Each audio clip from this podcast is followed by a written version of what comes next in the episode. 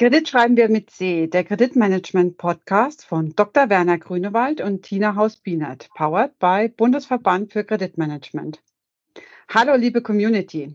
Wenn ihr im Kreditmanagement arbeitet oder euch einfach mal zu verschiedenen Kreditmanagement-Themen informieren möchtet, dann ist Kredit schreiben wir mit C der richtige Podcast für euch. Hallo, hallo Werner, wie geht's dir heute?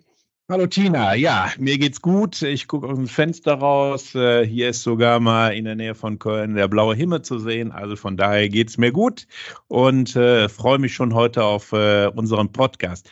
Was können wir denn unseren Zuhörern heute anbieten? Super interessantes Thema. Ähm, wir haben heute Gäste im Podcast. Und zwar geht es um die neuen Mindestanforderungen ähm, an das Kreditmanagement in der Kundeninsolvenz. Kannst du dir da was drunter vorstellen? Ähm, so ganz weit. Also ich könnte, ich hätte eine Vorstellung, aber ich glaube, da bin mindestens ich äh, nur halb aussagefähig, wenn überhaupt. Ich habe zwar die neuen Mindestanforderungen gelesen, die der Bundesverband äh, auch verteilt hat, aber ich glaube, um das richtig zu verstehen, benötigen wir dringend Expertise. Ich habe doch mal die richtigen Experten. Und zwar die Rechtsanwälte, den Matthias Marzluff und den Rechtsanwalt äh, Michael Schmidt zu Gast. Hallo, hallo äh, Matthias, hallo Michael. Ja, schönen guten Tag. Guten Tag, hallo Tina, hallo Werner. Ja, hallo Michael. Danke für die Einladung hier in dieser illustren Runde. das werden wir dann sehen am Ende. Aber alles gut. Wir freuen uns, äh, dass ihr dabei seid. Und äh, ja, wir haben die Mindestanforderungen vorliegen. Und äh, schön wäre es erstmal von euch zu hören, ähm, wie die ganzen entstanden sind, wie auch der gesamte Prozess war bis äh, zur Veröffentlichung. Vielleicht könnt ihr uns da einen kurzen Abriss geben. Und warum war es eigentlich notwendig, solche Mindestanforderungen zu erstellen? Da will ich vielleicht mal einsteigen, weil äh, ich, glaube ich, maßgeblich mit an der Erstellung der Mindestanforderungen beteiligt war. Herr Kollege Matthias Matzlow und ich sind ja beides Rechtsanwälte und sind ja schon seit ewigen Zeiten äh, Leiter im Arbeitskreis Insolvenzpraxis im BVCM und äh, führen da ja regelmäßig Veranstaltungen durch, wo äh, insolvenzrechtliche Themen, neue BGH-Entscheidungen auf und runter diskutiert werden. Und wir sind ja bemüht, dieses Wissen, was wir aus der täglichen Praxis unserer beruflichen Praxis mitbringen, auch den Kreditmanagern zugutekommen zu lassen. Und es gibt ja schon die Mindestanforderungen für das Kreditmanagement, eines der erfolgreichsten Produkte äh, des Bundesverbandes für Kreditmanagement äh, Standard in diesem Bereich. Und da war es relativ naheliegend, dass man solche Mindestanforderungen auch mal für den Bereich im Insolvenzrecht und zwar in der Kundeninsolvenz entwickelt. Und äh, so kam der Prozess irgendwann ins Laufen. Es gab dann kleinere Arbeitsgruppen, denen äh, Kreditmanager mit mir zusammensaßen, mal überlegt haben, äh, was taucht immer wieder auf, wie wir das gehandhabt, wie sind diese Prozesse zu strukturieren. Da haben wir ein erstes Gerüst entwickelt. Es gab dann eine Veranstaltung vor Corona mit äh, sehr vielen äh, nützlichen Beiträgen, Anregungen von Kreditmanagern, die dort im Arbeitskreis Insolvenzpraxis vor Ort mitgewirkt haben, was in die bis dahin vorliegenden Mindestanforderungen noch integriert werden müsste. Und dann ja, kam erstmal Corona äh, und irgendwann wurde das Thema wieder aufgegriffen, dann mit anderen Kreditmanagern, äh, die in der Zeit verfügbar waren. Und äh, letztendlich hat es uns dann doch in relativ kurzer Zeit gelungen, also im halben Jahr, äh, Mindestanforderungen, die dann 20 Seiten umfassen und jetzt in gedruckter Fassung vorliegen. Bundeskongress äh, im letzten Jahr, im Jahr 2022 in Düsseldorf vorzustellen. Dort wurden die dann diskutiert und sind mittlerweile äh, auf der Homepage für Mitglieder abrufbar und liegen auch in gedruckter Form vor. So, jetzt habe ich, glaube ich, relativ viel äh, erstmal zur Entstehungsgeschichte gesagt. Äh, jetzt schließt sich ja die Frage an, Wofür gibt es die? Was macht man mit denen? Liegen die in der Schublade? Nee, genau, äh, genau, äh, Michael, genau das äh, ist das, äh, was uns auch interessiert und was wahrscheinlich auch unsere Zuhörer interessiert. Äh, jetzt haben wir die in gedruckter Form, natürlich auch im Netz äh, abrufbar vor uns liegen. Äh, was machen wir jetzt nun damit? Äh, für welche Fälle und so mal ganz von der von High Level betrachtet, 30.000, 36.000 äh, Fuß ähm, was sind die wesentlichen Inhalte? Um was habt ihr euch im Wesentlichen gekümmert? Wir haben uns um die Fragestellung gekümmert, die in einem Insolvenzverfahren regelmäßig auftreten. Das heißt also, äh, wie muss ich meine Unternehmensabläufe gestalten, dass ich für den Fall einer Kundeninsolvenz gewappnet bin, weil natürlich liegen diese Mindestanforderungen nicht in der Schublade, um dann im Insolvenzfall herausgezogen zu werden. Und man guckt dann, ah, vorläufige Insolvenz, wie war das da nochmal? Äh, das ist dann entschieden zu spät. Die Idee ist natürlich, dass man sich das anschaut, welche Prozesse gestalte ich, wie muss ich vorher schon meine allgemeinen Geschäftsbedingungen gestalten, wie gelingt es äh, mir, dass diese auch Vertragsinhalt werden, wie sind die Abläufe, wie überwache ich meine Kunden, um dann eben, wenn ein Insolvenzfall eintritt, auch relativ schnell agieren zu können. Ich muss mhm. natürlich auch die Kollegen in den einzelnen Abteilungen im, Hause, Schulen, Außendienst, ist ja nicht nur der Kreditmanager, der von der Kundeninsolvenz betroffen ist, sondern natürlich auch der Vertrieb, äh, der Außendienst äh, sind ja häufig diejenigen, die zunächst äh, als erste Kenntnis davon erlangen. Die muss ich alle mitnehmen. Die müssen dann natürlich schon wissen, okay, wann habe ich Krisenanzeichen? Kann ich das schon mal kommunizieren? Ab wann stelle ich möglicherweise, Stichwort Insolvenzanfechtung, schon mal die Bezahlmodalitäten auf Vorkasse um. All dies sind Dinge, die müssen natürlich eingeübt werden, die müssen schon in den Unternehmensprozessen abgebildet werden, damit dann, wenn der Insolvenzfall eintritt, tatsächlich man bestens vorbereitet ist. Also das ist mhm. nichts, was man in die Schublade legt, sondern ich muss das rausnehmen, ich muss mich regelmäßig weiterbilden, ich muss auch die Kollegen, die damit befasst sind, mitnehmen und muss eben entsprechend auch in der IT die Abläufe so anpassen, dass ich im Insolvenzfall dann sofort handlungsfähig bin. Ich denke, das Wichtige ist auch, dass man hier versteht, dass es, wie der Name schon sagt, Mindestanforderungen sind. Also man darf die nicht als Lehrbuch verstehen. Es ist ein Leitfaden im Endeffekt, wie ich mich, wie ich mein Unternehmen, wie ich mein Kreditmanagement aufstellen muss, damit man hier sauber im Endeffekt durch eine Insolvenz des Kunden durchkommt und das Optimum für sich und das Unternehmen rausholen kann, noch rausholen kann und den Schaden begrenzen kann. Aber wie gesagt, es sind nur Mindestanforderungen. Man muss hier schon noch einiges mehr tun. Man kann nicht einfach sagen, ich habe diese Mindestanforderungen jetzt in der Schublade und damit ist alles gut. Also man muss sich da schon noch weiter fortbilden, muss gucken, wie geht man damit um, wie stellt man das Unternehmen auf. Und habe ich im Vorfeld schon alles getan, im Endeffekt, um möglichst auch eine Insolvenz zu verhindern an der Stelle, weil auch das gehört zu den Mindestanforderungen für Insolvenzpraxis dazu, dass man Insolvenzen der Kunden verhindert. Ja, sehr gut. Tina, äh, ich meine, jetzt haben wir so einiges erfahren äh, von Matthias und Michael über, sagen wir mal, wieso haben wir die äh, Mindestanforderungen, was ist zu tun und äh, wir haben, glaube ich, verstanden, dass man das Ganze auch proaktiv schon anwenden muss, um gerade auch äh, im Fall der Fälle seinen Instrumentenbaukasten beisammen zu haben. Jetzt sind das natürlich viele Themen. Ich glaube, es macht Sinn, das Ganze ein bisschen äh, in einzelne Häppchen zu zerteilen, oder? Ja, auf jeden Fall. Also was, was ich jetzt hier schon ähm, öfters durchgehört habe, äh, sowohl von, von Matthias als auch äh, von äh, Michael, ähm, dass es enorm wichtig ist, das Unternehmen ähm, auf eine mögliche Insolvenz von einem Kunden vorzubereiten. Also jetzt nicht erst, wenn der Kunde in der Insolvenz ist, dann zu reagieren, sondern ich muss schon viel früher damit anfangen, um mich vor einer Insolvenz zu schützen und auch möglichen Folgen der Insolvenzanfechtung zu schützen. So habe ich jetzt ähm, das mal äh, verstanden. Also ich glaube, dass das äh, eigentlich ich würde ganz gerne mal den, den, den Ball aufgreifen und was kann ich denn vor der Insolvenz machen? Wo fange ich denn am besten an? Ähm, das Unternehmen vorzubereiten.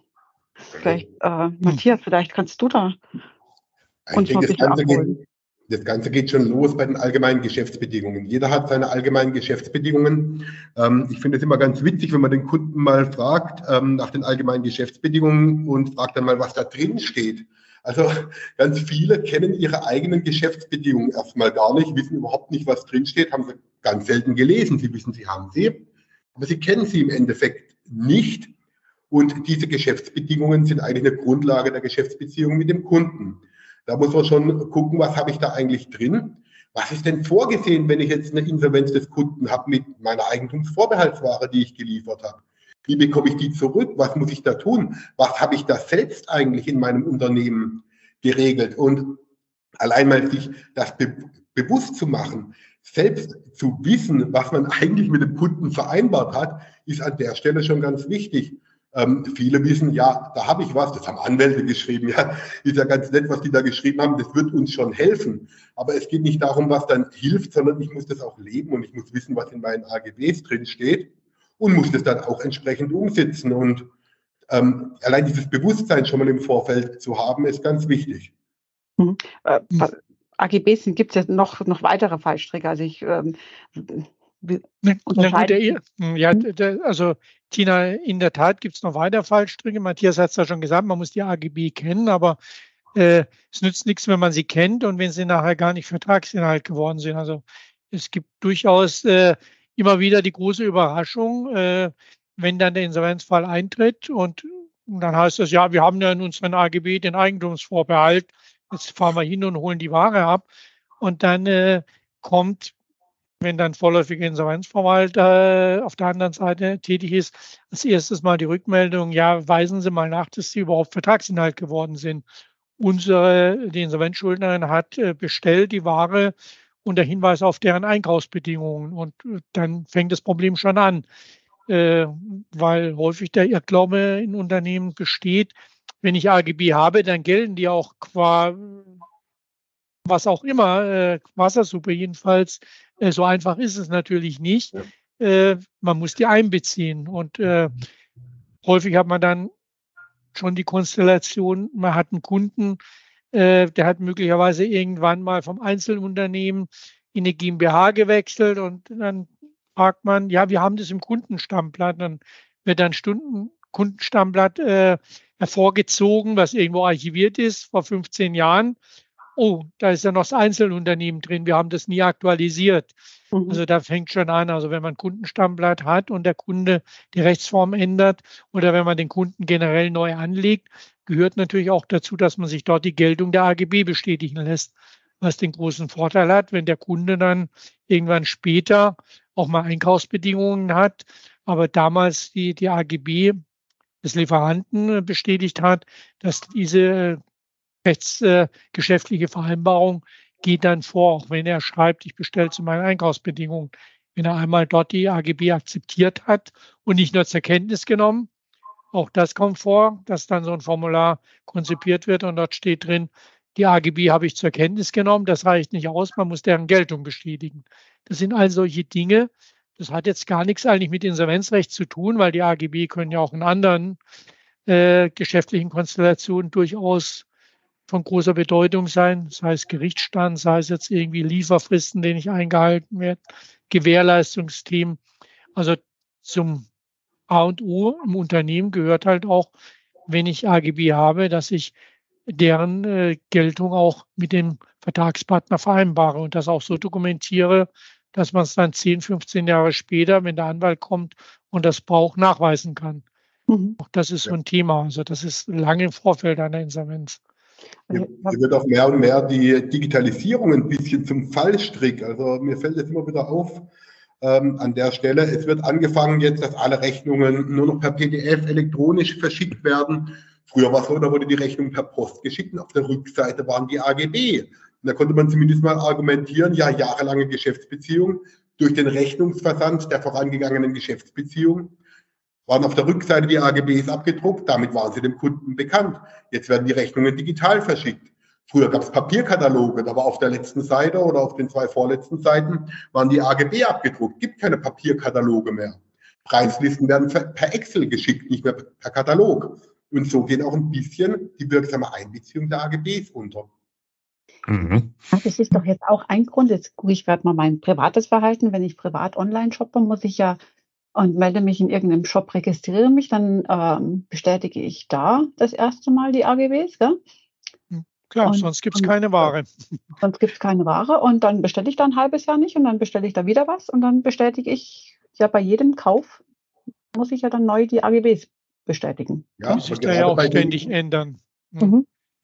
Aber gerade bei den Kunden, die jetzt eben nicht online einkaufen, sondern wo man eben den Außendienst hat, wo man den Vertrieb hat, wo man die Vertriebsmannschaft hat, ist es halt auch oft so, dass eben nicht über einen Online-Shop eingekauft wird, wie es der Consumer tut, sondern dass tatsächlich hier noch bestellt wird, nicht im Online-Shop, sondern über ähm, Bestellformulare, über, über den Außendienst. Und gerade da ist es halt wichtig, dass ordnungsgemäß einbezogen wird. Matthias, also, wir, sind, wir sind viel im Baustoffhandel unterwegs. Im Baustoffhandel wird mittlerweile per WhatsApp bestellt. Ich mhm. kriege da häufiger dann einfach nur so einen Ausdruck hier WhatsApp und man weiß noch nie mal von wem. Hier weiß ich ja, äh, Dämmmaterial so und so viel äh, Paletten, da kommt nur eine WhatsApp-Nachricht. Also da ist definitiv, äh, geht auch keine Auftragsbestätigung. Wir bestätigen die Bestellung zu unseren AGB raus, sondern da steht halt am nächsten Morgen dann der LKW mit dem Dämmmaterial auf der Baustelle und das war's. Das ist die, oder telefonisch wird ja auch wahnsinnig viel bestellt.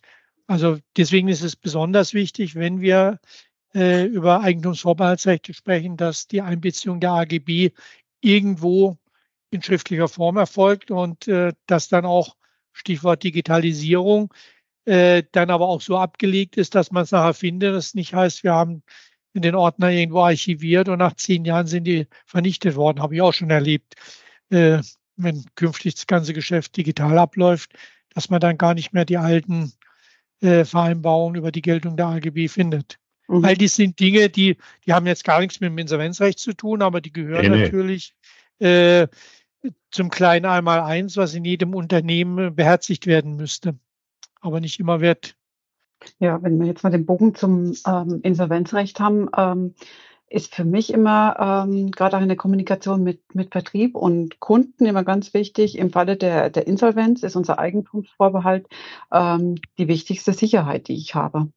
Ja. Ich glaube, das ist. Das kann man so bestätigen.